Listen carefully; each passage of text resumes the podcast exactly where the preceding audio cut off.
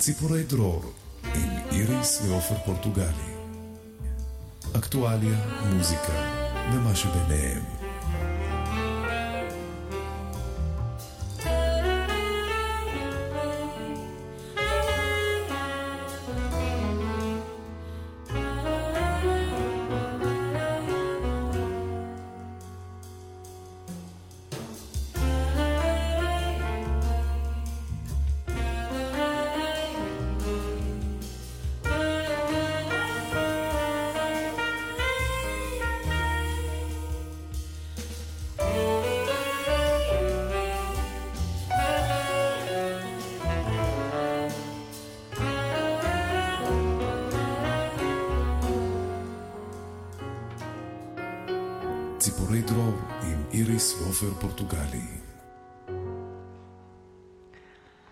צהריים טובים לכם, אנשים טובים. אנחנו פה בעיתונות אזרחית, אליאן מרשק, פה אחראי על כל הפירוטכניקה והזיקוקים, וכל מה שצריך להיות מאחורי הקלעים. ועל המיקרופונים החדשים, ועל העדשות החדשות. והניתוב, והמצלמות המדהימות, וזה מדהים פה מה שקורה. אני פשוט, כל פעם שאני בא לפה, אני באלם איך בן אדם אחד מפעיל עולם ומלואו, פשוט עולם ומלואו.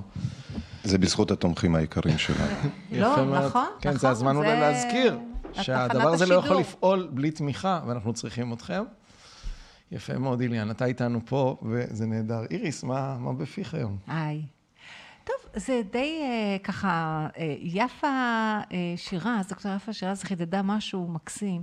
יש עכשיו איזושהי כותרת של יושב ראש איגוד רופאי הילדים, דוקטור, לא משנה אפילו מה, הוא מתלונן, על החוצפה ועל חוסר האמון שיש לו, זאת אומרת שהציבור איבד אמון ורק 4% הלכו להתחסן לפוליו. נגד פוליו. כן. אז 4%. מעניין עכשיו, למה קודם כל. עכשיו, כן. זה לא עניין, אנחנו לא נדבר עליו, אבל מה שהדהים אותי בכותרת הזאת, אפילו אם איליאן יכול להראות, תקראו, יושב ראש ארגון רופאי הילדים. כן. אחוזי ההתחסנות הנמוכים לפוליו, חגיגה עבור מתנגדי החיסונים. מה זה חגגנו אתמול? עכשיו, זה מה שמדהים, הוא תסתכל מה כתוב בסוף. קודם כל, יש חברת כנסת שכותבת, כך לא נלחם. לא, יש למטה את ה... רגע, אני כבר רואה את זה, הכל בסדר. כך לא נלחמים בנגיף, ובמקביל, תראו מה כתוב, נרשמה ירידה בדיגומי הביוב החיוביים מחוץ לירושלים. בעצם, יש ירידה, הרי לא הייתה באמת התפרצות של פוליו, היה פוליו בביוב. יש חדשה נורא משמחת, יש ירידה. אבל עושה רושם, שלמשרד הבריאות, כנראה גם לחברי הכנסת, יש יעד אחד, הם עובדים כמו אנשי שיווק, הם צריכים יעד אחד, למכור. לא שנהיה בריאים חלילה. ממש לא. היעד הוא שאנשים ילכו להתחסן. עכשיו זה די מדהים, כאילו כנראה מישהו יושב להם על הראש, איך אפשר להסביר את זה, שזאת לא הכותרת, איך אפשר להסביר את זה שהבן אדם מיילל, וככה לא נלחם בנגיף, כנראה שלא צריך להילחם בו, כי כנראה שהוא עבר לבד, ככה הוא עושה רושם, לפחות על פי הכותרת הזאת, וזה זועק לשמיים, כאילו אנחנו קודם כל לקוחות, כן, דבר ראשון, גם אנחנו... עכשיו, מה שדי מדהים, אנחנו מבינים במקביל שערוצי החדשות, בעצם אנשים יוצאים עט-עט ממצרים. ודבר ראשון זה אומר להתנתק מערוצי השקר בעברית. כן, מערוצי השיווק. עכשיו, זה גורם לזה שלא יצליחו לרומם, נרטיב הבריאות והפחדות לא עובד. לא עובד, זה לא מצליח להתרומם, לא חוסר מוסר. האמון במשרד הבריאות, מה שהרופא הזה מתלונן עליו, הוא זכה בזה ביושר, זאת אומרת. יש סיבה שאין אמון במערכת הבריאות. עכשיו, אז למה אנחנו ממשיכים לעשות את התוכניות האלה? כן, לכאורה הכל טוב כבר. לכאורה, בדיוק. זה מאוד חשוב לאנשים, מאוד חשוב להעביר את המסר הזה. אז כנראה, כאילו החיים חזרו למסלולם, אנחנו יכולים לעשות הכל, נכון? הנה, אנחנו יושבים פה בלי מסכות אפילו. לא יאומן. כן. אבל... ואני חושבת שזאת תהיה נושא התוכנית של היום, שתכף נציג את האורחת הנכבדה שלנו, כי המלחמה נגדנו ממשיכה.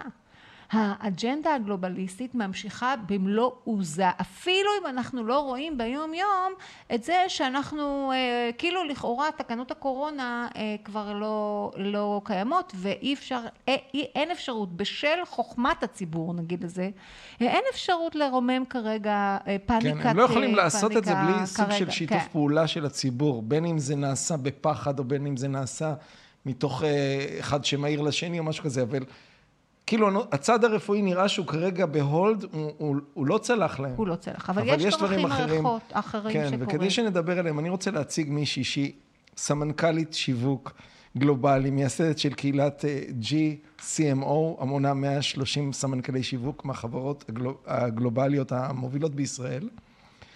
תקני אותי אם אני אומר משהו לא נכון. מעבר לקריירה בשנים האחרונות היא מפנה את כל מרצה לאקטיביזם למען זכויות אדם ופעילה בעיקר בזירה הבינלאומית, בהרצאות סדנאות ויצירת תכנים המופנים לחו"ל.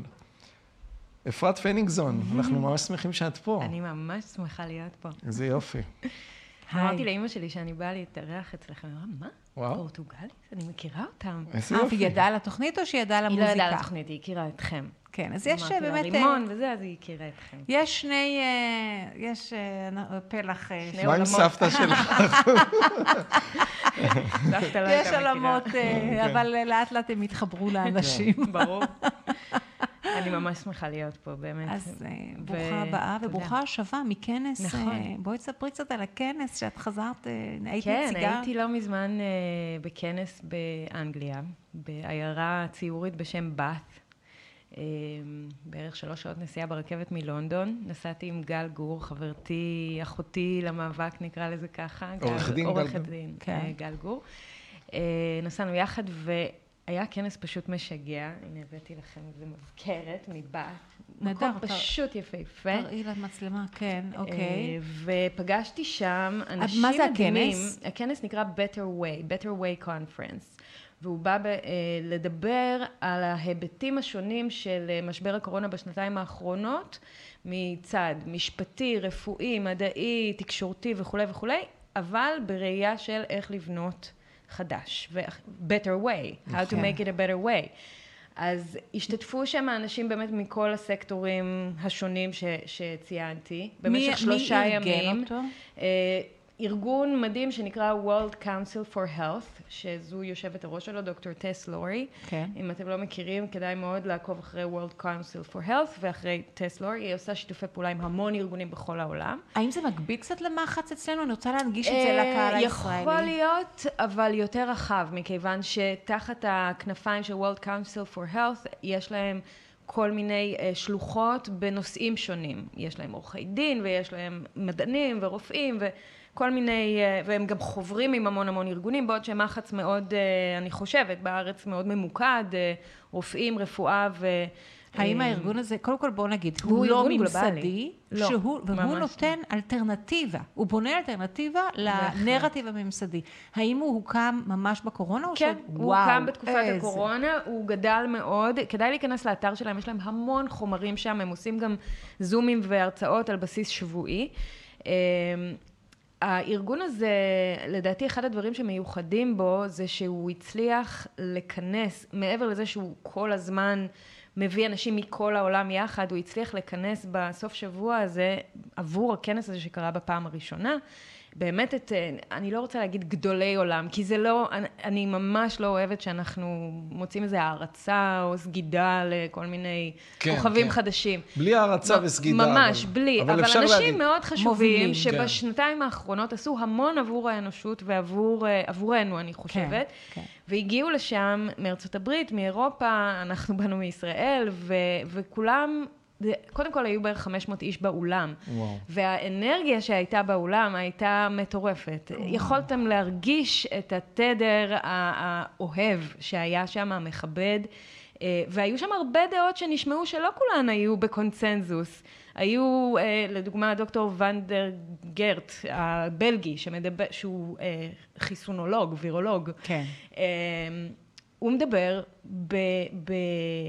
בזכות חיסונים, וזה שהשנתיים האחרונות בעצם פגעו באמון הציבור בכלל במוסד החיסונים, ולמה זה בעייתי, ולמה חיסונים זה כן בסך הכל דבר חיובי.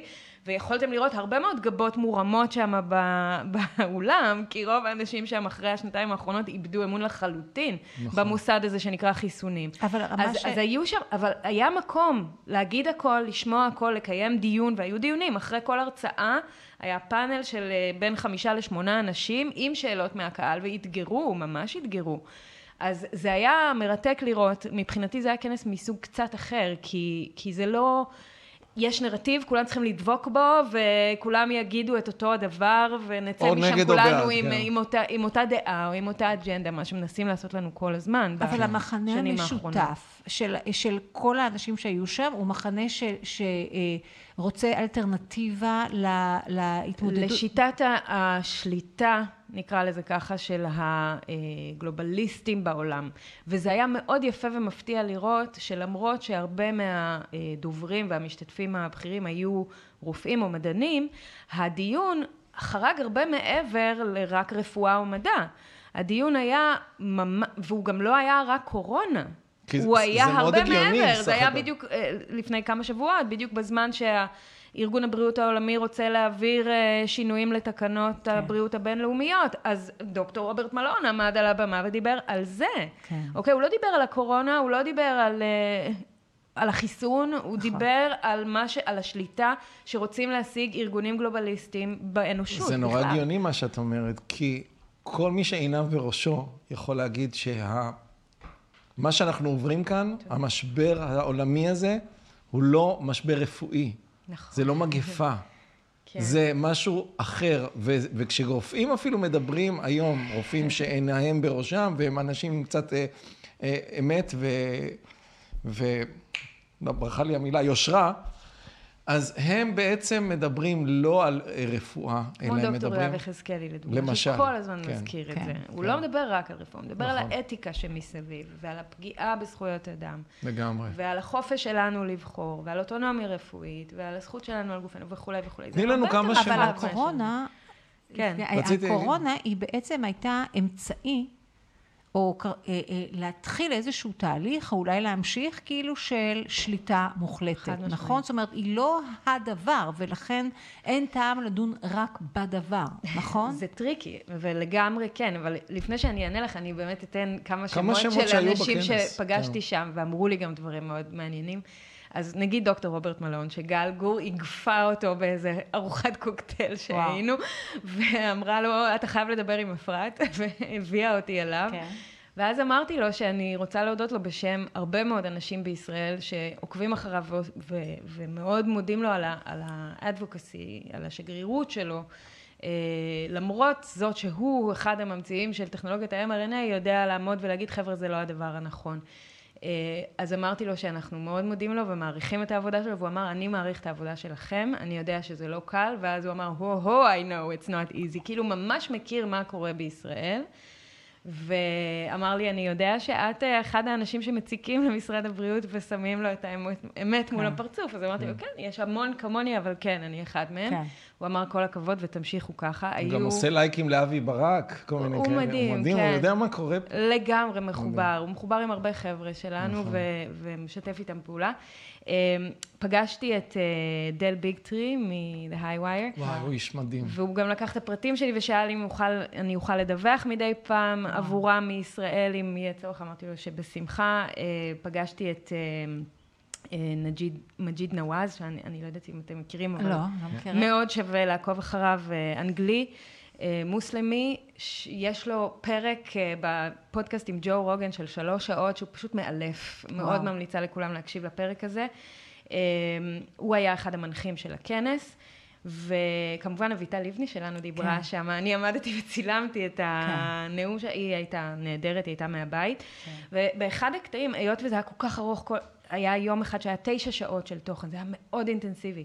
הלכתי אחורה וישבתי שנייה על הרצפה בישיבה מזרחית, ככה מנסה לסדר את הגב. שאת מזרחית. אני מזרחית, ואז לידי יושבת מישהי, והיא מסתכלת עליי והיא אומרת לי, Excuse me, are you Afrat? I'm going Afrat. אז אני אומרת לה, כן. אז היא אומרת לי, Oh my God, I don't believe it. ואז היא מתחילה לבכות. ואני אומרת לה, מה קורה פה? למה את בוכה? והיא אנגליה.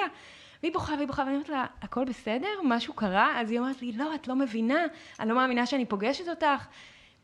עוקבים אחרי אלפי אנשים בעולם, וואו. אני מן הסתם לא מכירה אותה, אני אומרת לי, אני עוקבת אחרייך, ובכל השנה האחרונה, כשאת העלית את הוידאוים שלך מישראל, באנגלית, וסיפרת מה קורה בארץ, והייתי עם המון אופטימיות, למרות כל הדברים שקורים לכם, כל פעם סיימתי עם איזה מסר מעודד, אני הייתי קמה בבוקר מרגישה חרה, בגלל שהיו עושים לנו גם כן דברים נוראים, אבל הייתי אומרת לעצמי, אם זה מה שקורה בישראל, מי אני שישב פה ואבכה על מר גורלי? להפך, אני צריכה ללכת ולקחת את המסר שהיא העבירה ולהעביר אותו אצלנו בקהילה, כדי שידעו מה יכול להגיע. ובזכותך, הימים שלי הפכו להיות יותר טובים, ותודה רבה, והייתי בשוק. זה ממש ריגש. בשוק, והתחבקתי איתה, והיא נתנה לי את הכתובת שלה, אמרה לי, אם את באה לפה, את באה לישון אצלי, והיה פשוט מקסים. היו עוד כמה אנשים כאלה שכזה אמרו לי, היי, את אפרת, וזה היה פשוט עזוי. זה מדהים, תראי, זה נורא ריגש אותי, יש לי קטעם קצת מאוד, כרגע אני טיפוס רגשה. אבל מה הסיפור הקטן הזה, האישי שלך, של מישהי שהכירה אותך וסיפרה לך, בעצם זה סיפור שמעיד על משהו מאוד מאוד רחב שקורה, שבעצם התארגנות שלנו פה, שלפעמים זה נראה לנו שאנחנו כאילו קצת על ניוטרל. נכון. וזה קורה בכל מיני מקומות בעולם. ושאנחנו לבד גם. כן. בדיוק. ואותה בחורה שניגשה אלייך, ויש כמוה מלא בכל העולם, ואנחנו בעצם מחוברים. המחאה הזאת היא לא רק בישראל. ממש. את עושה בכלל עבודת קודש. זה שאת למדת באוסטרליה כמה שנים, עשית שם את התואר, האנגלית שלך מדהימה, ואת עושה פודקאסטים והרצאות לחול, ואת פונה לזירה בינלאומית. כן. זה מדהים. בואי נדבר על זה קצת. מה קורה בעצם? אני מרגישה קודם כל אני מרגישה שזכיתי, כי עצם זה שבחרתי לעשות את מה שאני עושה, אני באמת נפתחתי לעולם שלם שקיים יחד איתנו, במקביל אלינו בכל העולם, וכשרובנו יושבים פה וחושבים, אלוהים, איזה מדינה דפוקה, ולאן הגענו, ומה קורה, ומה יהיה, אנחנו לא קולטים שזה אותו דבר בכל כך הרבה מדינות. בסדר, כל אחד עם הניואנסים שלה לפה ולשם, אבל בגדול כולנו עוברים את אותו דבר בתור אנושות גלובלית. ממש. במיוחד במדינות המודרניות, המערביות, הדמוקרטיות, סו-קול. ואני, מתוקף זה ששמתי את עצמי out there ככה, ואני מופיעה בחוץ, ואני מייצגת או משווקת את מה שקורה פה החוצה, אני מקבלת המון פידבקים חזרה מחול.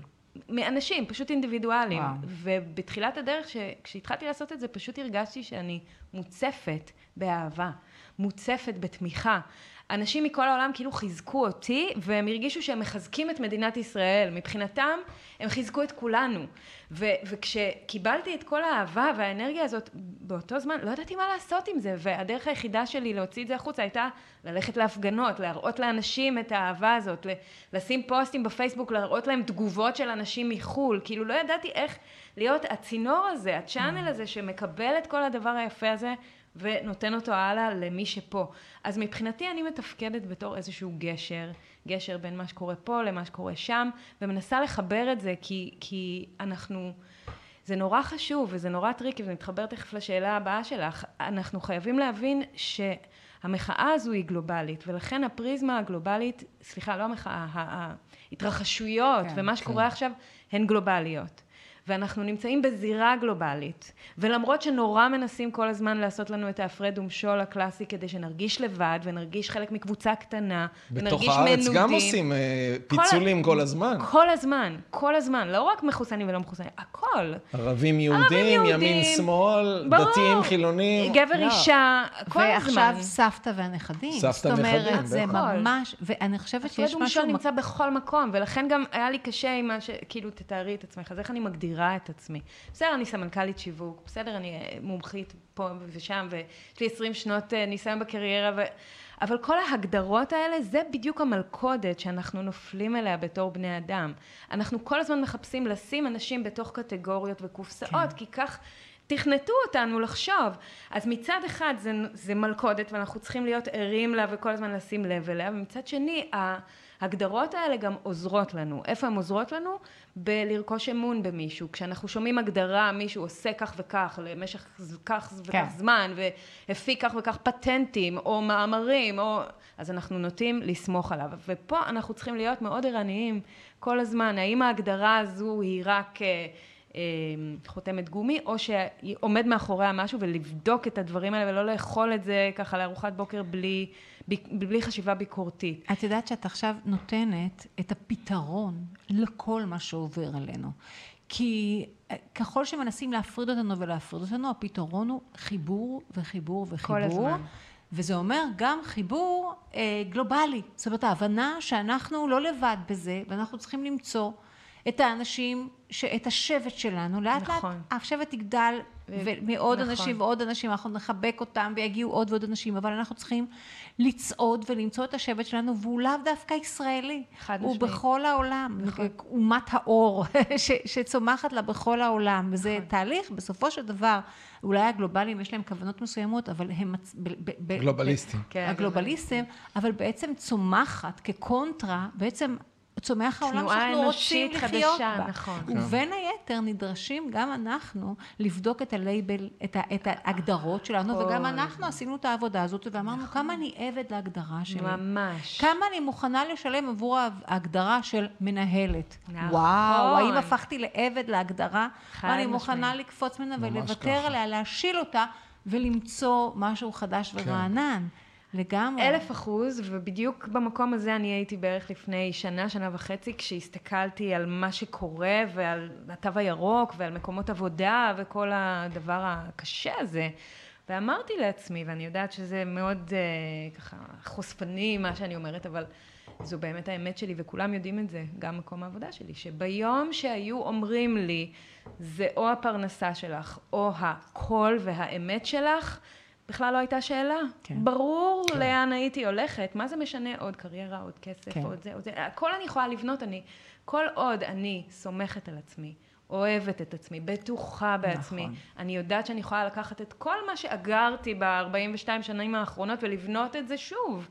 אין לי שום פחד ממה יבוא, מה יהיה, מה יקרה, נכון. אוקיי. כן. זה, את אז... מדברת, את כנראה בן אדם גם מאוד רוחני וגם אנחנו, ואני ידעתי דבר אחד, אני מדברת בשם עצמי, אני ספק שגם אופר ידע את זה.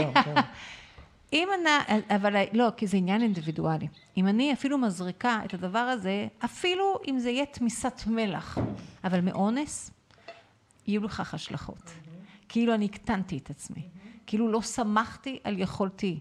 ולא רק זה, כי כמובן שאתה אחראי לאנשים נוספים, אז כמובן עשיתי פשע גדול יותר, וגרמתי גם להם לעשות את זה. אז חד משמעית ידעתי שאני עודד אירוע אוטו-אימוני, כי אני... אתה יכול להיות חולה, מעצם חוסר כנות עם עצמך, אנשים נהיים חולים, אני יודע את זה, ראיתי את זה. חד משמעית. ואני חושבת שבעצם זה שאת עשית את הצעד הזה, או אני עשיתי את הצעד הזה, אנחנו just... by the virtue of being like that, אנחנו משמשים דוגמה. אנחנו, מה שאני אוהבת לקרוא לו, מראים את הדרך, the way showers. אלה שחלוצים בלקחת את האומץ הזה ולהראות, אני מוכן לחיות ככה, אני מוכן לסכן, אני מוכן לשלם מחיר או להקריב אם צריך, כי אני מאמין בי וכי אני אוהבת את עצמי, כי אני יודע או יודעת שיהיה בסדר. אני מוכנה לשלם את מחיר החלוציות. חד משמעית. אני לא מוכנה לשלם את מחיר העבדות. חד משמעית. זה נורא נכון. וברגע שאתה מאוד ברור עם עצמך לגבי ההגדרות האלה, אז המחיר הוא לא כזה גבוה. אני לא חושב שיש מחיר בכלל. לא, אבל אפילו שאתה עוזב, אתה לא יודע מה. אני גם לא מצפה שאלפים ומאות ינהרו אחריי. נכון. אני מוכנה להיות חלוצה. לבד גם. ולשלם את המחיר של להיות לבד. כן. אבל אני לא מוכנה, אפילו לא טיפה לשלם את המחיר של להיות עבד, וזה הבדל מאוד מאוד גדול. אני אגיד מילה אחרונה על הכנס, ואז נזוז מזה, אבל דל ביגטרי, שגם היה מנחה של הכנס, אמר, היה לו נאום מאוד מרגש, והוא אמר, הוציאו שם כתבה, יום אחרי שהתחיל הכנס, על זה שיש כנס מתנגדי חיסונים, ברור, וגם אגב, החליפו להם אולם, כי האולם הראשון לא רצה לקבל אותם, בכל אופן, דל אמר, ראיתם היום את הכתבה שיצאה בווייס, זה עיתון די נחשב בארצות הברית, אז כולם אמרו כזה כן, והוא צחק, והוא אמר, תראו איזה יופי של פרסום חינם קיבלנו, אנחנו חייבים לזכור שלא משנה כמה ישמיצו אותנו, לא משנה כמה ירדו עלינו, יפחידו מפנינו, לא משנה כמה ימציאו עלינו שקרים, אנחנו כבר ניצחנו. כי לנו יש את המוצר הכי טוב. אנחנו מחזיקים באמת. אמת. או, איזה חזק. ואת האמת אי אפשר לשבור, ואת האמת אי אפשר לכופף, ולא משנה כמה הם ינסו לחסות אותה, בסוף היא חזקה יותר מהכל. כן. אז פשוט תהיו סבלנים. כן. יהיה בסדר. כן. אני כבר יודע שבסדר. עכשיו. נכון. זה מדהים. זה היה מאוד נראה. אגב, דל ביגטרי, ואפרופו דל ביגטרי, זה הסרטון, יש לו סרטון של הרצאה על החיסונים מ-2017. לא קשורה לקורונה, לא קשורה למה שקורה עכשיו, אבל זה הסרטון שישבנו בבית, נחשפנו לזה, לא זוכר דרך מה, אבל כשהיינו מלאי שאלות וחיפשנו להבין מה פה לא מסתדר לנו עם ההיגיון, לא מתיישב לנו עם כל מה שקורה מסביב, זה היה די בתחילת הסיפור. נכון. ישבנו וראינו כמעט שעה, הסרטון הזה, ההרצאה שלו, וזה מה שהפיל לנו את האסימון בצורה חד משמעית לגבי כל מה שקורה כאן. כן, הוא חזק ביותר. כן. אז בואו נחזור לשאלה ששאלתי, ואנחנו מבטיחים לכם, צופינו היקרים, שגם נסיים באופטימיות. אבל, חלק מהאנשים לא מבינים, באמת, למה, אבל זה נגמר, אז למה אתם מתעסקים בזה? למה אתם תקועים בזה? נכון. עכשיו, ואנחנו רוצים חלק מהתוכנית להקדיש לזה שהתוכנית הגלובליסטית ממשיכה. ובואי תתני לנו איך היא ממשיכה. אפילו אם זה לא דרך קורונה, קורונה הייתה תחילת הדרך. כן.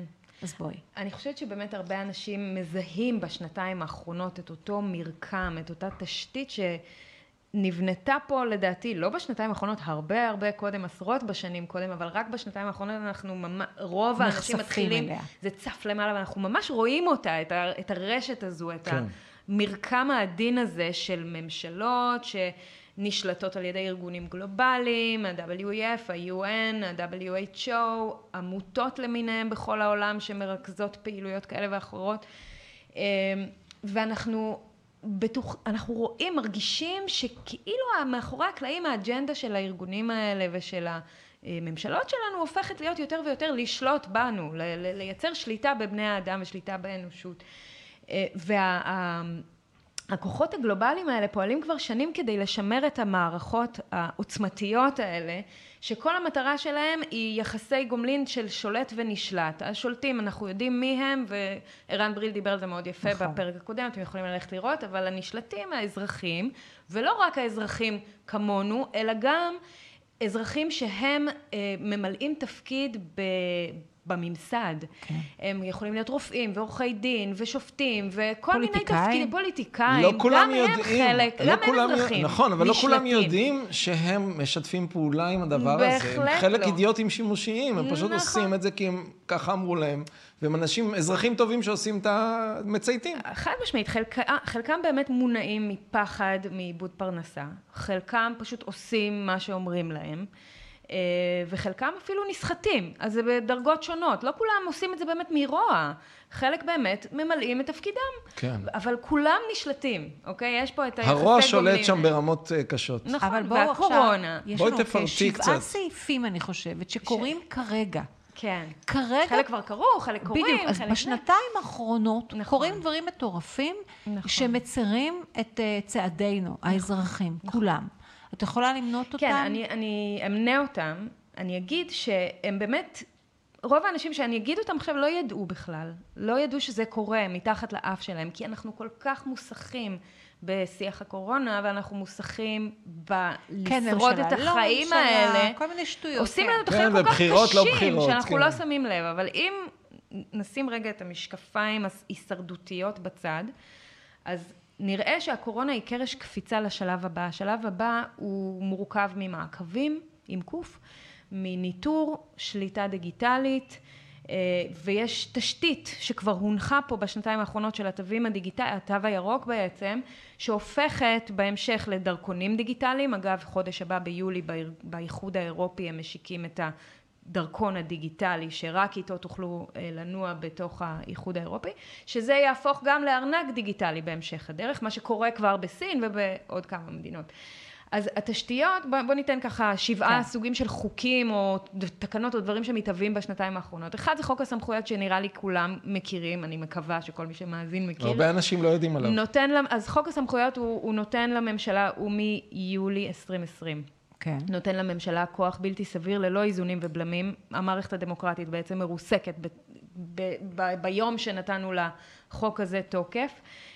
הוא הניח את התשתית לתו הירוק, והיא בעצם מערכת דיגיטלית להיתרים על סמך סטטוס בריאותי. זה מה שזה התו הירוק. אני רק אציין שחוק הסמכויות מתיר לממשלה לחוקק כל תקנה לשעת חירום, כל עוד יש מצב חירום. בלי לעבור את הכנסת בדרך המסורתית, לא במנהל תקין של הכנסת, מה שאנחנו מכירים, אז הכל יכול לקרות נורא מהר, זה מה שקרה בשנתיים האחרונות, המציאו כמה חוקים, שלפו. זה קרה עם ביבי, וכשהוא העביר את החוק הזה, ואני זוכר, אנשי מרץ יצאו נגד, ואנשי עבודה, וכולם, ויאיר לפיד, כולם. בדיוק, שזה כל זה, וזה נראה נורא אמין, כל זה הישרדותו של ביבי בממשלה. ברור. זה היה נגד, ואז כשהם נכנסו לממשלה, המשיכו מאותו מקום שהוא הפסיק, ואף ישבו והעלו מה שנקרא בפוקר. זה מדהים, וזה לא עזר שכל הדברים האלה, לא רק זיכרון, זה עזר, והאם יש הוכחה יותר טובה מזה לזה ששמאל וימין זה בולשיט? הם כולם ביחד משחקים את אותו משחק, אוקיי? אוקיי, אז חוק הסמכויות. חוק האח הגדול, הסדרה של סמכויות המשטרה לשימוש במצלמות חכמות, יש איזה כתבות, אני יכולה את כל הלינקים אחר כך לשתף. שזה די מדהים שהמאגר הזה כאילו נחשף בטעות, נכון? לא, האח הגדול עם הסמכויות של המשטרה לשימוש במצלמות חכמות, זה לג'יט יענו. אוקיי, שנייה, נגיע למה שנחשף בטעות. חוק החיפוש, זה מה שקורה עכשיו, וכולם בטח מכירים את זה. לא, לא כולם, בואי תסבירי. חוק החיפוש זה כניסת שוטרים לבית שלי ושלכם. ללא צו. ללא צו בית משפט, זה כבר אושר בקריאה שנייה או שלישית בוועדת הכנסת, וזה אמור להגיע לפעם הבאה שתתכנס המליאה של הכנסת, לאשר את זה סופית. אין סיכוי שזה לא יעבור, אם זה עבר קריאה שנייה או שלישית. זה יקרה בטח באיזשהו לילה, שיהיה רק מישהו אחד שם ויצביע לבד, כמו הרבה חוקים שהם העבירו. והתירוץ לחוק הזה הוא נגד הפשיעה בחברה הערבית, אבל אם תקראו את לשון החוק, מה שעשיתי, אין שם שום אזכור לזה שזה רק לחברה הערבית. זה כמובן לכל אזרחים. צריך רק לתקן דבר אחד חשוב, שזה לא עבר את הקריאה השנייה והשלישית. הקריאה השנייה והשלישית זה בעצם הסופיות של זה. זה עוד לא הגיע לסופיות, זה עלה מה שנקרא להנחתה, ואז שנייה שלישית ויראו אם כן, ואז אם כן... אוקיי, אני אבדוק את עצמי, תודה שאתה אומר לי שזה מעולה. אגב, כל מה שאני אגיד פה במהלך הפרק תבדקו אותי, אני עיתונאית עצמאית אזרחית מה שנקרא, ותאמינו רק לעצמכם אחרי הבדיקות. הרבה יותר מדויקת ואמינה מעיתונאים לא עצמאיים. שהרייטינג שלהם צונח פלאים מאוד מאוד משמח. אז בואי נמשיך עם הנקודה. הכשרת שימוש במאגר פנים שנאסף לא כחוק, זה ביולי 21, זה היה במקרה. בטעות עלו על זה שיש מאגר לזיהוי פנים שאספו בטעות, לא ידעו, אופס, בטעות. וגברת איילת שקד ביקשה להכשיר את המאגר הזה, זה היה ביולי 21, אני לא יודעת מה עלה בגורלו של ההצעה הזאת, אבל זה קורה ככה ברקע. אבל עצם העניין שמאגר נאסף בטעות, ואף אחד לא נותן את הדין, נהפוך הוא עכשיו, אם הוא כבר נחשף בטעות. נורמל. עכשיו זה רק מנרמל. נורמל, יש לנו את זה עכשיו. אוי, זה יעזור לנו לדברים הבאים שאנחנו צריכים, תכף נדבר על מה אנחנו צריכים. לפשיעה בחברה הערבית. לגמרי. חוק ההסדרים, פרק מסוים שנקרא פרק התקשורת, מתיר הצבת אנטנות ללא רגולציה, דהיינו אנחנו הופכים להיות מחוברים ברשת יותר מהירה, יותר טובה, 5G שנפרס בכל הארץ. התירוץ הוא כי הם לא מצליחים לעשות את זה בגלל החוקים הקיימים, אז הם אומרים, אם אתם לא מצליחים, בוא פשוט נוריד אותם, וזה כי הם מתלוננים שהם לא מצליחים, אז לכן אין אנטנות 5G. חוק המזומן, יש פה שני דברים שקשורים למזומן. אחד זה שמאוגוסט 2022, אם אתם בית עסק תוכלו לשלם לעסקאות במזומן רק עד 6,000 שקל. וואו. זה במקום 11,000 שקל היום, ובין אנשים פרטיים הסכום יעמוד על 15,000 שקל במקום 50,000 שקל היום. והדבר השני לגבי מזומן זה שתוכנית חדשה של רשות המיסים אומרת שתוכלו להחזיק בבית עד 50,000 שקלים, בלי להגיד לאף אחד, אבל אם זה בין 50 ל-200,000 שקל תצטרכו לדווח על זה לרשויות המס. למרות שזה שלכם לגמרי. ואל תשכחו שאם שוטר יוכל להיכנס לכם הביתה בלי צו, אז הוא גם יכול לבוא לבדוק אם יש לכם כסף מזומן בבית. כן. ולהפוך קצת ארונות. רק ככה אני מקשרת לכם את הנקודה. קצת לשפוך דברים על הרצפת המגיבות. אז אם ניקח את כל המגבלות האלה, חלקן קשורות לבריאות הציבור, נגיד חוק הסמכויות וכל מה שבא תחת הקורונה, חלקן קשורות למעקבים ולניתור. כאילו קשור לבריאות הציבור, כי זה לא באמת קשור. ותוסיפו מגבלות שהציבור מאמץ וולונטרית, שקשורות אולי לאקלים. הם אומרים, אקלים נשמע לי אג'נדה ראויה ומצוינת, אולי אני באמת אאמץ את זה. לא יודעת שהתקפי לב עכשיו זה רק בגלל אקלים? אקלים, כן, זה מה שאמרה זנדברג. והופה, הגענו למערכת שמורכבת מהגבלות שונות ומשונות, שרק ציות למגבלות יפתח, במרכאות, כאילו unlock, יפתח יכולת לקבל תמורה או להתנהל בחופשיות, בחיים. כן. לדוגמה, בואו נמלא יותר מדי דלק ונראה מה יקרה, או נרכוש מעסקים שמזהמים לפי חוק האקלים, או ירדו לנו נקודות בדירוג החברתי שנהיה בו בתוך המערכת. אנחנו נקבל ציונים כל הזמן, וזה שלילת זכויות יסוד. נבחר לא להזריק תרכיב כזה או אחר, היום זה קורונה, מחר זה פוליו, מחרתיים זה לא יודעת מה. ננהל נגיד מהיכולת לטוס, לא ייתנו לנו לעבור במעבר גבול. יש פה מסלול שהוא מסליל אותנו להגבלת טיסות, להגבלת שימוש ברכב פרטי, להגבלת חשמל ואנרגיה, להגבלת צריכת בשר אולי, ומי יודע מה עוד בדרך. וכל זה, כל הדברים שנגעתי בהם עכשיו, הם חלק מהמטרות של אג'נדה בר קיימא, זה נקרא בעברית, שם נורא סקסי. כן, נשמע טוב. של אג'נדה 2030 של ה-UN, והבא בתור שיגיד לי שאג'נדה 2030 זה קונספירציה, אני לא יודעת מה אני אעשה לו. אז תתני לנו. תפתחו, גוגל, אג'נדה 2030, United Nations, תקבלו את האתר של איחוד האומות המאוחדות, ותקראו שם מה זה אג'נדה 2030, זה לא קונספירציה, זה קיים. אז בואו עכשיו, אז בואי, אנחנו כבר יודעים את זה, זה כבר פורסם גם במיינסטרים, אבל עכשיו תתני לנו, ככה תקצרי לנו את אג'נדה 2030.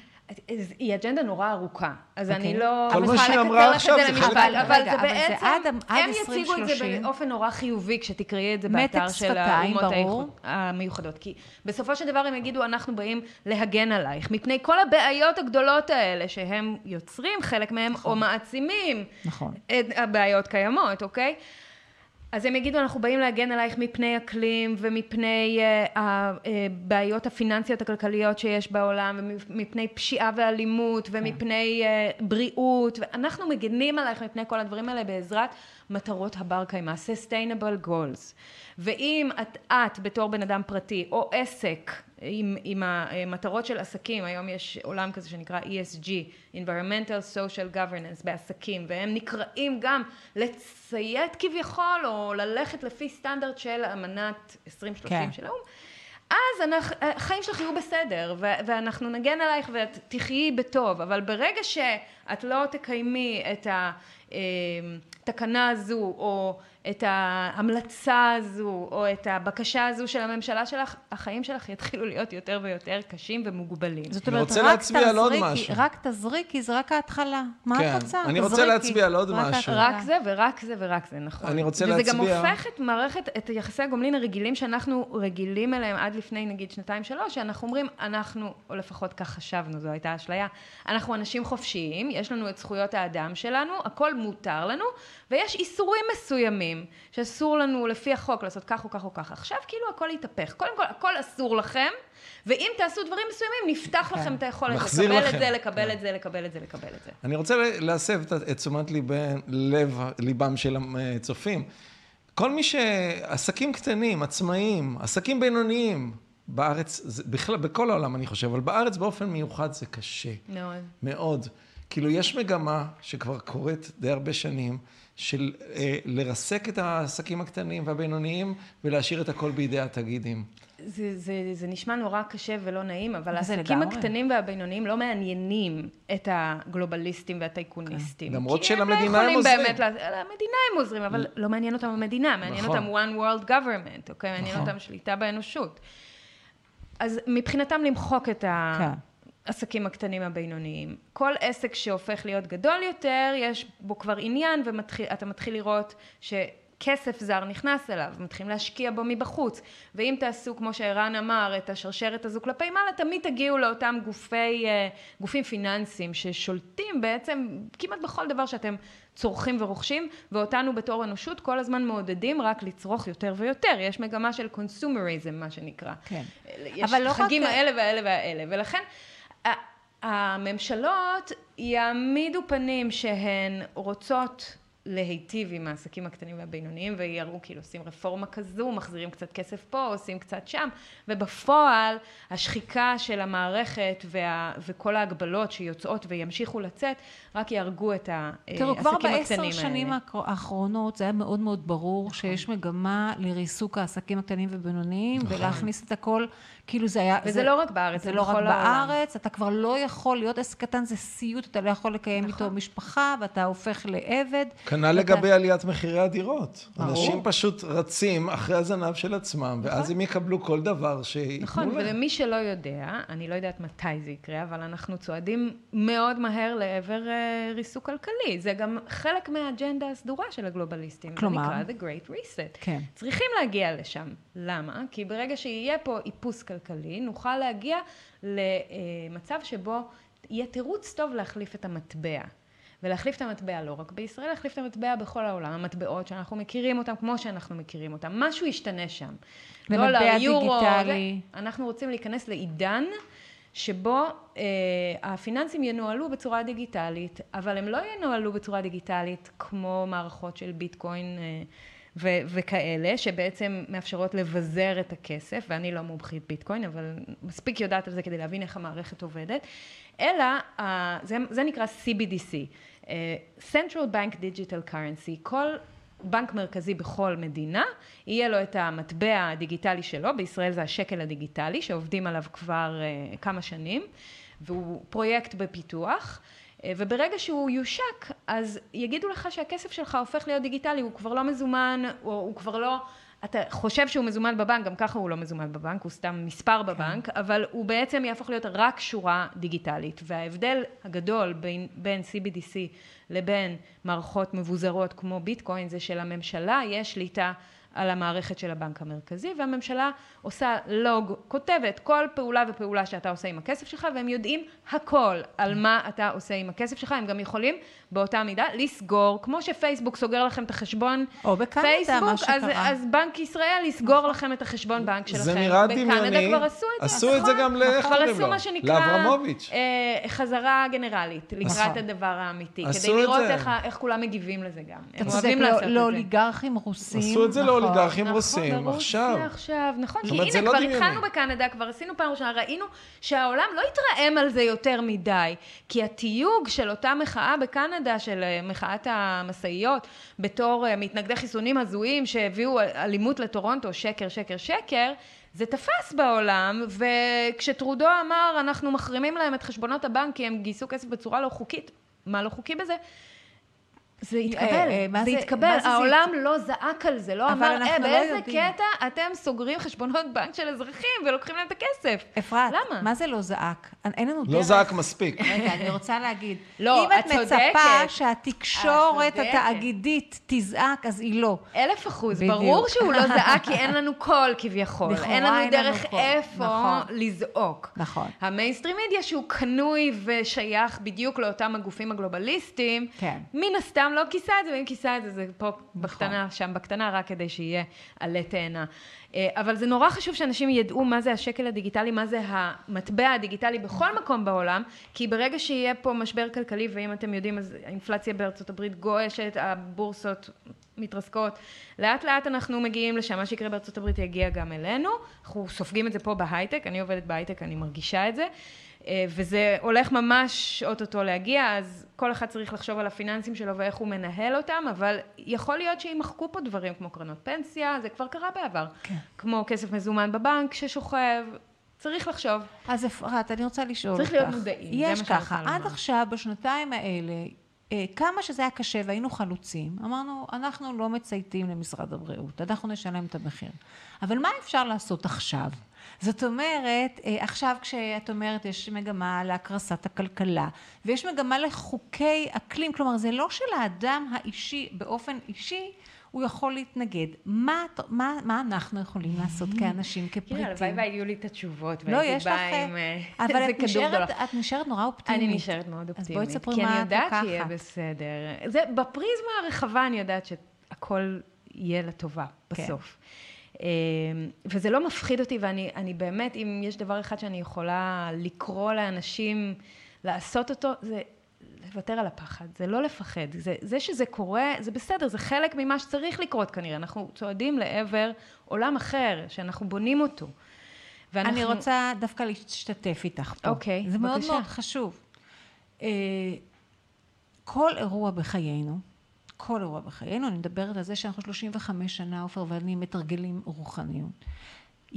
זה לא שהכל יהיה בסדר, אני יכולה לבחור בזמן משבר, האם אני אצמח ממנו, נכון. או האם אני אזכור אותו כאירוע טרגי בחיי, נכון. טראומטי. וככל שהאירועים גדולים, לא משנה מה, קודם כל הבחירה, אני מתחייבת לצמוח מהאירוע הזה, ואני מתחייבת להפוך להשתמש בו כמקפצה לחיים טובים יותר. ומה שקורה כרגע, כל אחד יכול לקחת אחריות על עצמו, קודם כל, ואחר כך באמת, כמו שאנחנו, to project, להעביר את זה הלאה. אנחנו חייבים להתחיל מהאופטימיות האישית שלנו, לקום בכל בוקר ולבחור, להשתמש באירוע הזה, ליצירת עולם, לפחות העולם האישי שלנו, מיטבי לנו. קסום, לא. ואנחנו כבר רואים שזה קורה, כי את מתארת את מה שקורה, את ההתארגנויות הכלל עולמיות. הגלובליזם הוא לא רק הגלובליות הפסיכופתיות. הוא לא רק רע, בהחלט יש בו הרבה דברים טובים. החיבוריות שלנו אחד לשני, נותנת כל כך הרבה כוח, אומרים את זה המון, אבל הבנייה של קהילות היא כל כך חשובה, למצוא את הקהילה הקרובה אליך, שאתה עם האנשים שהם like-minded, ואתה סומך עליהם, אתה יכול לבנות איתם עתיד חדש. כן, זה מאוד חשוב. לא היית חושב על האנשים האלה קודם, היית מוקף במעגלים אחרים, והדברים השתנו בשנתיים האחרונות, ואולי הכל באמת קורה לטובתנו, הגבוהה יותר. אני רוצה רגע לעשות ממש סדר. קודם כל אנחנו בוחרים. נכון. דבר שאנחנו מוצאים קבוצת השתייכות, לפחות פעם בשבוע, פוגשים 2, 3, 10, 15 אנשים ששותפים לנו ורוצים לבנות עולם, שותפים לתפיסת עולמנו, נכון. ולא רואים בנו הזויים. נכון. ואנחנו יכולים להיפגש איתם. זה כל כך, כל כך חשוב. אוקיי? זה טיפ שני שהוא מאוד חשוב. סופר חשוב. והדבר השלישי אולי שאני אומר זה ש... אנחנו צריכים להתחיל לעבוד עם היצירתיות שלנו. כשאנחנו מתחברים, שוב, זה מגיע מהמקום הזה של אהבה עצמית ולסמוך, ואז גם נפתחת יצירתיות, ואז אנחנו יכולים להתחיל לחשוב, אוקיי, מה באמת אני רוצה לעשות בחיים שלי, עם הכלכלה שלי, לאן, מה המאוויים הפנימיים האלה שתמיד רציתי ואף פעם לא ידעתי איך להגשים אותם, ולהתחיל רק להניח את זה שם. לא חייבים לדעת איך, אבל להגיד את זה, זה מה שאני רוצה, ולהתחיל להניח את הדברים האלה בסביבה שלנו. אני כל הזמן מדברת לדוגמה, בחצי שנה האחרונה, ואנשים צוחקים שאני אומרת את זה כל פעם, שאני רוצה לגדל עגבניות שרי בחוף כלשהו בפורטוגל או ביוון, זאת אומרת זה... רחוק, אני רואה את זה כחזון רחוק, אבל אני כל הזמן אומרת את זה. ואז מה קרה בחצי שנה האחרונה? גודלות לי עגבניות שרי בגינה, שלי, הקטנה, בינתיים, אז ככה זה מתחיל. ואת מתארחת אצל פורטוגלי. ואני מתארחת אצלכם, אני נהנית מהגינה שלי כל כך, אז אני מרגישה כאילו אני עושה איזושהי הקדמה לקראת מה שהולך לבוא לי בחיים.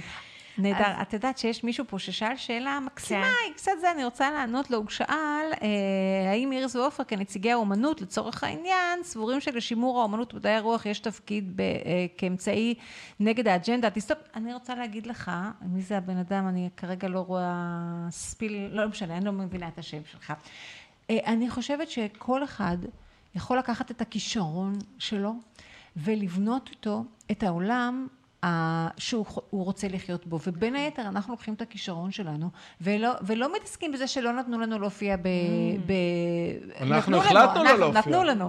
אנחנו לא הסכמנו להדיר. להופיע בתו ירוק. כי אנחנו חושבים שעוד לפני שאפרת הגיעה, אנחנו אמרנו שהתרופה לאג'נדה הפסיכופתית זה חיבור.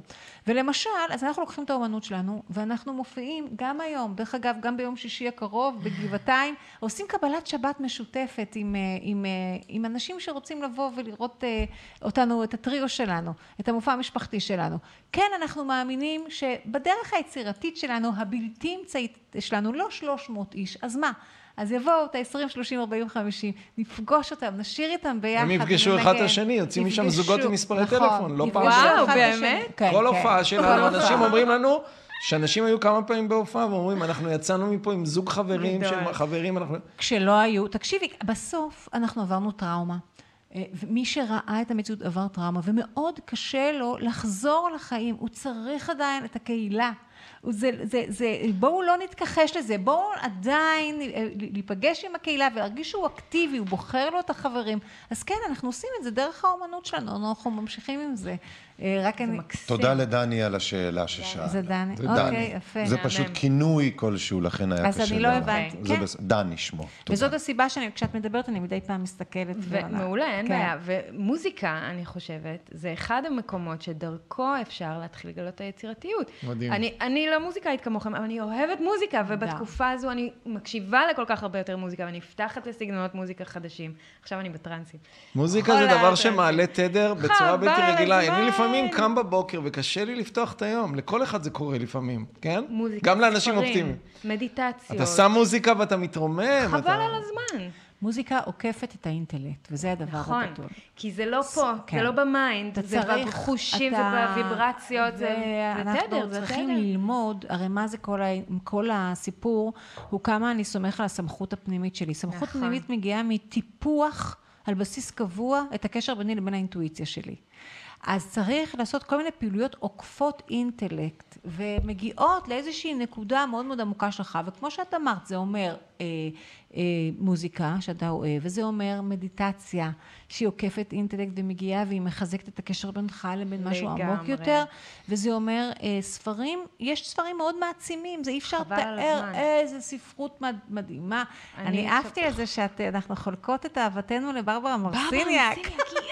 הסתכלתי מבשרי השחר, זה הספר שטלטל את עולמי. את עוד אחת שאני שומעת שאהבה אותו, כי מאז אני מפזרת אותו ואני עף עליו, ואני לא מוצאת את אנשים שאוהבים אותו, אבל אני מרגישה שברברה מדברת אליי. חד משמעית. וואו, מבשרי השחר. והחברות שלי גם הדבקתי אותן בזה. וואי, איזה דבר. קשה לי להדביק בזה אנשים, אבל אני עפה על מבשרי השחר, קראתי אותו 3 פעמים, המשכתי לאדמה, earth, ואני מקשיבה להרצאות המרתקות שלה, וכן, זה פותח את הראש, וזה מדהים, וזה מעלה, זה בדיוק העניין, שאתה מעלה, אתה פותח אופציות לאפשרויות נוספות, אפשרויות נוספות של עולם. אני רוצה להמליץ גם על לורי לאד, שהרבה אנשים התחברו אליה, כי נורא קל להתחבר אליה. נכון, נכון. יש לה פוסטים קצרים ביוטיוב. כן, כנסו, זה כמו פופקורן. כן, היא מדברת כמה מילים. אני גם בקהילה שלה, פטריון, משהו. איזה כיף. בתשלום, אבל זה מדהים.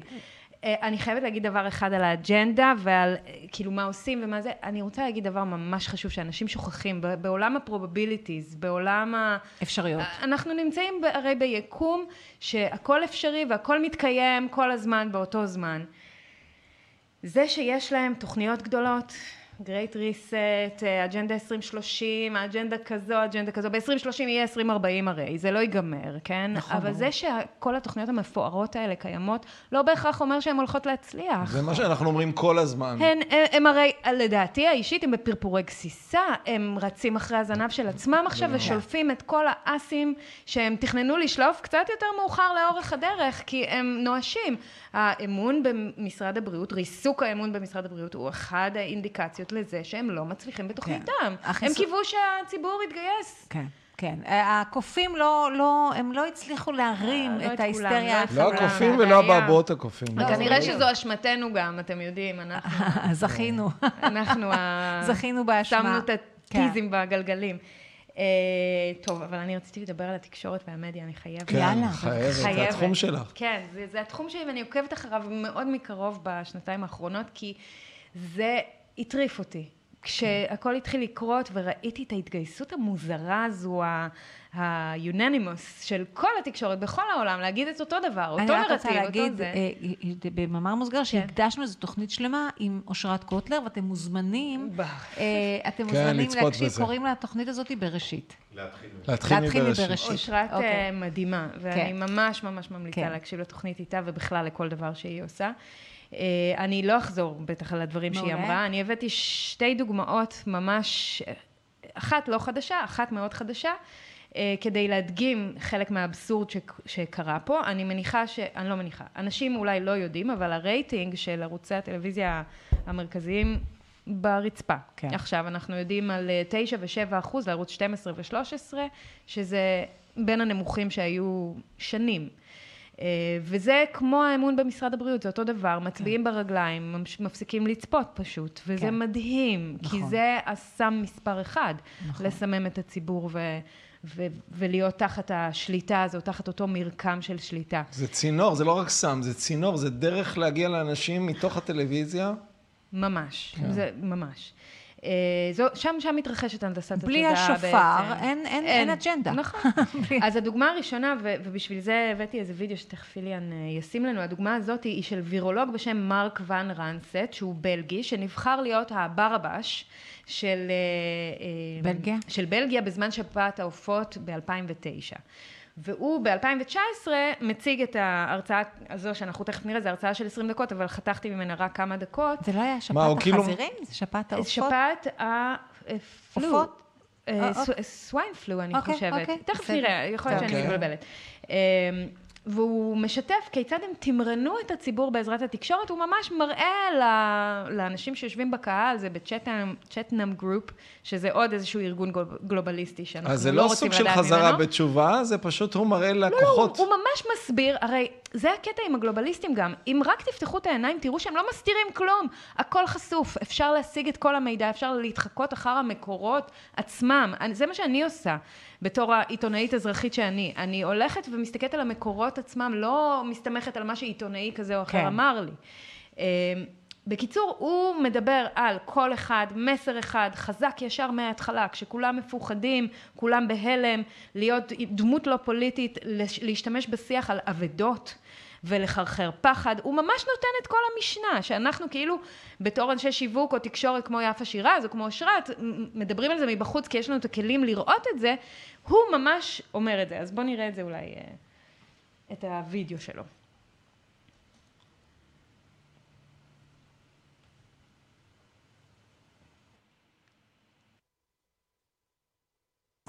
Aspects there. And then you have one opportunity to do it right. I mean, day one is so important. In day one, you start your communication with the press, with the people, and you have to do it right. I mean, you have to go for one voice, one message.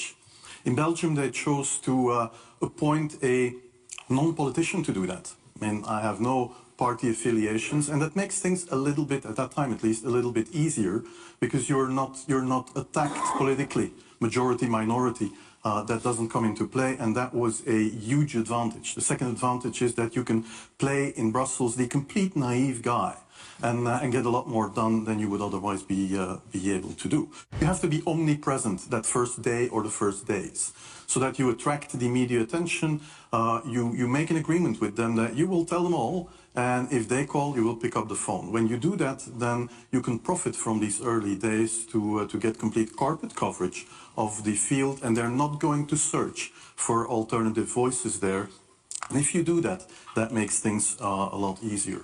And then you have to say, okay, well, we will have H1N1 deaths. Of course, that would be unavoidable. I used there Sir Donaldson's quote, where he said that in the UK, by the peak of the epidemic, 40 people would die per day at the end of the summer. So 62 at that time million people in UK, 40 deaths a day. I worked it out for Belgium. That would be 7 deaths a day at the peak of the epidemic. I used that in the media. 7 Belgian flu deaths per day at the peak of the epidemic would be realistic. That is true in every year, even interpandemically. that is very, very conservative. However, talking about fatalities is important because when you say that, people say, wow, what do you mean? People die because of influenza? And that was a necessary step to take. And then, of course, a couple of days later, you had the first H1N1 death in the country, and the scene was set and it was already talked about. And then you had to pick who is going to be vaccinated first. Huh? And then, well, women and children first, whatever. I mean, risk groups, they were important. And then I misused the fact that the top football soccer clubs in Belgium inappropriately and against all agreements, vaccinated their, they made their soccer players priority people. So I said, I can use that. Because if the population really believes that this vaccine is so desirable that even the soccer players would be dishonest to get their vaccine, I said, okay, I can play with that. So I made a big fuss about this. This is Van Ransdorp, is raving mad. But it worked. אבל זה עבד. זה עבד. זה פשוט לא יאומן. אבל הציבור המטומטם קנה את זה. זה עבד. וזה אחד לאחד מה שאמרו פה. יהיו פה מיליונים, זה יהיה מגפת קץ האנוש. הוא אומר, זה לא... ועכשיו גם כבר אמרו, אין תמותת יתר. אז אמרתי, אני אנסה את זה. וזה עבד. כן. כמה טיפשים הם כל ה... וזה מגפה שכבר הודו שהיא לא הייתה. זה מגפה שהודו בכל ערוצי התקשורת המרכזיים. הוא עומד שמתהדר באיך הוא יצר תעמולה. שקרית ומוצלחת לדבר. לא דפקו לו בלילה. הוא פשוט סוחר סמים. הוא גם היום פעיל בעולם הקורונה, כן, כמובן. כן, ברור, סוחר, איך אני, I am a dealer. איך לא שלבו אותו באמצע הלילה והכניסו אותו לכלא? זאת אומרת, אני מדבר כרגע בעולם מתוקן. הוא מעלים אותו על פדסטר. ברור, הוא גם מראה, הוא הצליח. הוא מראה לך איך הוא הצליח to fool the public. הוא קיבל בונוסים בטח. אנשים מתו, רגע, בוא נזכיר רגע לאנשים, מתו הרבה מאוד אנשים מה... וואו, מדהים, מדהים. אז זה דבר אחד על התקשורת, ועל איך היא פועלת, ועל כמה קל לתמרן אותה. היא ניתנת לתמרון גם כי היא, כמו שאמרנו, היא בשליטה של האנשים הנכונים, אבל היא ניתנת לתמרון גם כי עיתונאים היום לצערנו הרב, הם לא ממש מתוחכמים, והם לא מנסים לבדוק מקורות. אבל מישהו מעסיק אותם, ואם הם יהיו יותר מדי מתוחכמים, אז הם יעופו, נכון, נורא ברור. כן, פיטרו לא מעט עיתונאים בכמה שנים האחרונות, ויש לזה סיבה. הייתם צריכים לראות בכנס באנגליה, היו שם עיתונאים שעבדו בסקאי וב-BBC לשעבר, שמבוגרים, בני 60, 70, מדהימים, שעלו על הבמה ודיברו ואמרו, אני מתבייש ממה שנעשה מהמוסד שהייתי חלק ממנו. יש להם איזו גאוות יחידה כזו של פעם, והם מדברים על דברים שקורים שם. הייתה שם עיתונאית שאמרה, יש לי חברים שעדיין היום עובדים ב-BBC, והם עמדו מחוץ לחלון, כאשר ברחוב עצמו היו מעל 1,000,000 איש שהפגינו בלונדון, זה היה לפני שנה בערך, והם הסתכלו וראו את ההמון, וידעו שהם לא מסקרים כלום, והם התביישו בעצמם, והם אמרו לי את זה, והם עדיין עובדים שם. זאת אומרת, תראו באיזה עולם אנחנו חיים. זה מה שקורה, רק שאנשים ידעו את האמת. הדוגמה השנייה שאני רוצה לתת, היא על מחקר חדש שיצא לפני חודשיים, פה בארץ, אבל הוא יצא באנגלית, הוא לא יצא בעברית, אני לא יודעת למה, 3 חוקרות, פרופסור ענת גסר אדלסבורג, הדוקטורנטית רנה חיג'אזי ודוקטור ריקי ביטון כהן, פורסם ב-Frontiers in Public Health, שזה כתב עת מדעי, הוא מחקר באנגלית, הנה זה המחקר, אני הולכת למקור, אני לא... כן. לא, טוב, עיתונאים גם לא יחסו את זה, בגלל שהכותרת של המחקר זה It takes two to tango, והמחקר עוסק בקשר בין משרד הבריאות למדיה בישראל, ואיך יש הלימה והרמוניה מושלמת בין המסרים של משרד הבריאות, לבין איך שהתקשורת סיקרה את מגפת הקורונה. אני לא צריך את המחקר הזה בשביל להגיד לך שזה פשוט קורה. זה כמו ש... לא ברור, כולנו יודעים מה שכתוב פה, אבל אני רוצה, אני שמחה ומתגאה בזה שיצא מחקר כזה מאוניברסיטת חיפה, ברור שלא נתנו לו כיסוי, אני אחסה את זה בערוצים שלי, אני מקווה שאנשים אחרים גם, אני אומרת את זה עכשיו בדיוק, כדי שאנשים ידעו ונפיץ את זה לעולם, אנחנו התקשורת, יש פה, אני לא יודעת אם אתה יכול, אם יראו את זה, רואים, יש פה גרף מקסים, שמראה באדום, סליחה, בכחול, זה את ה... נקרא לזה המילים הנוראיות שמשרד הבריאות הוציא על מתנגדי חיסונים, פייק, קונספירציות, לללה, והאדום בהלימה זה החלק של התקשורת שמעצימה את זה, ופה יש word cloud שמראה כמה פעמים אמרו את המילים האלה, זה משרד הבריאות, ואחר כך התקשורת מעצימה את זה. יש פה, בכלל המחקר הזה הוא מצוין וכדאי מאוד לקרוא אותו, ואני רוצה רק לתת ממנו כמה דברים חשובים. הקמפיין פרסום, החוקרות גילו שקמפיין הפרסום משתמש ב3 אסטרטגיות מסגור עיקריות. אחד זה מסגור חיובי, הדגשת יתרונות החיסון והדגשה כי החיסון יעיל ובטוח. 2 זה אסטרטגיית חרחור פחד, העברת מסרים משכנעים מבקשים לעורר פחד באמצעות איומי סכנה או נזק. ו3 אסטרטגיית ייחוס אחריות, האשמת הלא מחוסנים ותרגות כל אלה שביקרו את מדיניות החיסונים של ישראל. והחוקרות אומרות, המחקר מזכיר שבמהלך מגפות ואסונות, תפקיד התקשורת הוא לספק מידע שקוף, אמין ועדכני, מבוסס על תקשורת סיכונים, כדי לאפשר לציבור לקבל החלטות מושכלות בתקופות של אי-ודאות. והמחקר ממליץ 3 דברים. 1, התקשורת צריכה לבדוק ולאמת את כל המידע שמקורו הוא משרד הבריאות, וגם מכל מקום אחר. על התקשורת לדווח על מידע ללא תחקיר עיתונאי עצמאי. וואלה. יפה שהן אומרות את זה, אבל באמת, שתיים, אני באמת מעריכה את העבודה שהם עשו, התקשורת ומשרד הבריאות צריכים לנקוט משנה זהירות בשימוש באסטרטגיית חרחור הפחד ואסטרטגיית ייחוס האחריות, כיוון ששימוש באסטרטגיות האלה עלול ליצור אפקט בומרנג בקרב הציבור, שזה מה שקרה, מה שמוביל לחוסר אמון וחוסר שיתוף פעולה. אבל הן לא הולכות לשורש של הבעיה. הן עדיין שומרות פה. לא, ברור, הן לא מדברות על זה. Follow the money, מה שקרה. ברור, זה רנדרין אמר לך שבוע שעבר, או לפני שבועיים. אבל הן לפחות שמות את האמת בחוץ, שכך פעלו, והאלימה הזו קיימת שם. הדבר האחרון שהם אמרו זה שהתקשורת צריכה להיות כלב השמירה של הדמוקרטיה, החדשות צריכות לבקר את השלטון, ולעזור להילחם בניגודי אינטרסים. אבל אני דווקא רוצה להחזיר את זה לאחריותו האישי של כל אחד, כי לפעמים הדברים האלה נשמעים נורא גדול, אז היא צריכה, אבל היא לא. נכון. אז אני צריכה למצוא את אפיקי המידע, ולהבין שאני כרגע אישה מוכה, ואני בוחרת לא להיות אישה מוכה, וזאת אומרת שאני לא מקבלת את דיווחי המציאות שלי, ואת קבלת ההחלטות שלי ממי שנותן לי נתונים שגויים, והכריז עליי כאויבת. אז אחריותו, עכשיו מה עושה עם זה כל מאזין שמקשיב לנו? הוא יודע דבר אחד, שהוא צריך למצוא את הערוצי, לחפש, זה היה חיפוש מאוד סזיפי וקשה. וזה לא קל. זה לא קל, כי גם פייסבוק הוא אזור עוין, גם יוטיוב, שאנחנו רגילים ששם יש את הכל מהכל. זה אזור עוין. עכשיו, היום כשנכנסים ליוטיוב, הבן שלי אפילו שם לב לזה, שבהגדרות של יוטיוב כתוב שאסור להעלות תכנים מסוג XYZ, שקשורים בקורונה, זאת אומרת, יש מגמה ברורה לצנזר. לא, אז נכון, אבל עכשיו מה עושה הבן אדם? הוא צריך באמת, קודם כל, לאתגר את הנרטיב הממסדי, ובאמת למצוא את אפיקי המידע. אפילו ויקיפדיה, עורכים ערכים באופן מחודש. אנחנו צריכים כל אחד מאיתנו למצוא את מקורות המידע הנכונים, כי יש כל כך הרבה עכשיו, וזה באמת תקופה כזו של לברור, ולבחור את מה שמתאים לנו. כן, אתם זה בהחלט ערוץ מדהים וראוי וכדאי מאוד לעקוב. וכמוכם יש גם בחול ערוצים מדהימים. גם בארץ, גם בחול. פודקאסטים של, נגיד את ברט ויינסטיין פגשתי שם בכנס, והוא יש לו פודקאסט מדהים ביוטיוב. וכמובן ג'ו רוגן, שלא פגשתי אותו, אבל מומלץ לעקוב. אני חושבת שגם אני רוצה להפנות את המאזינים, בין היתר, הם מכירים אותנו, אבל שיכירו קצת יותר אותך, כי אני מניחה שאם הם יכירו את העמוד שלך, הם יחשפו לבקורות המידע שלך. נכון, נכון. אז קוראים לך, אז אפילו אפרת...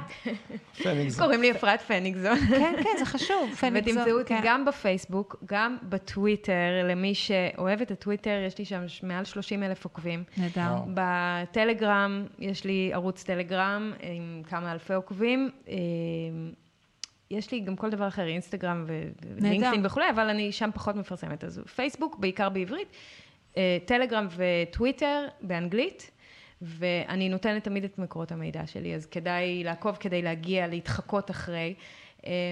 אנחנו ממש בסוף התוכנית. כן. בסיום, תוצאה, יש לך משהו נוסף שעוד לא אמרת? משהו שאני חייבת. כזה משפט מחץ כזה, אופטימי של ורוד כזה. הוא לא חייב להיות ורוד. לא, לא, העתיד שלנו ורוד. הכנתי לי משפט מחץ לסיום. יופי. אני אקריא אותו. מחץ לקורונה. טוב. אז אני חושבת שהתפקיד שלנו הוא חשוב מאין כמוהו, עכשיו בזמן הזה.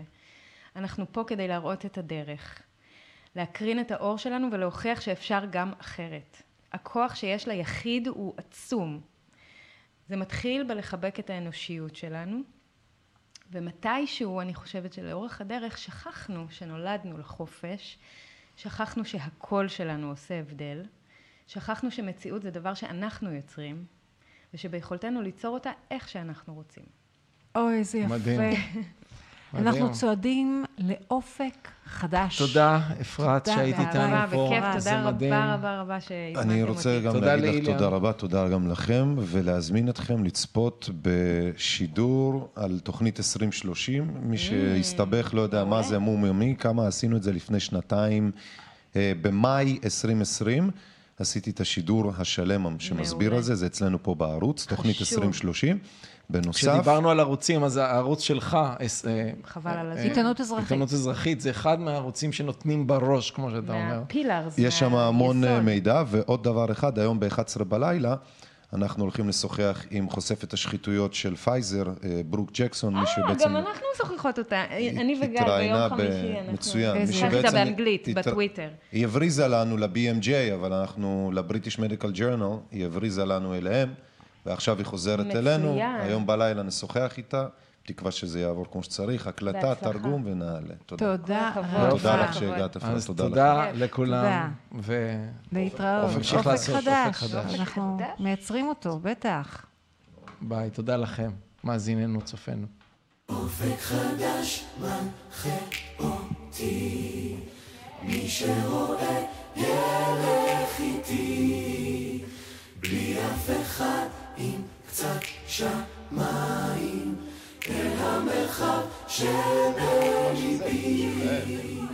אופק חדש מנחה אותי, מי שרואה ילך איתי, בלי אף אחד עם קצת שמיים, אל המרחב שבליבי, קצב אחר בחרתי לי, מי שיביא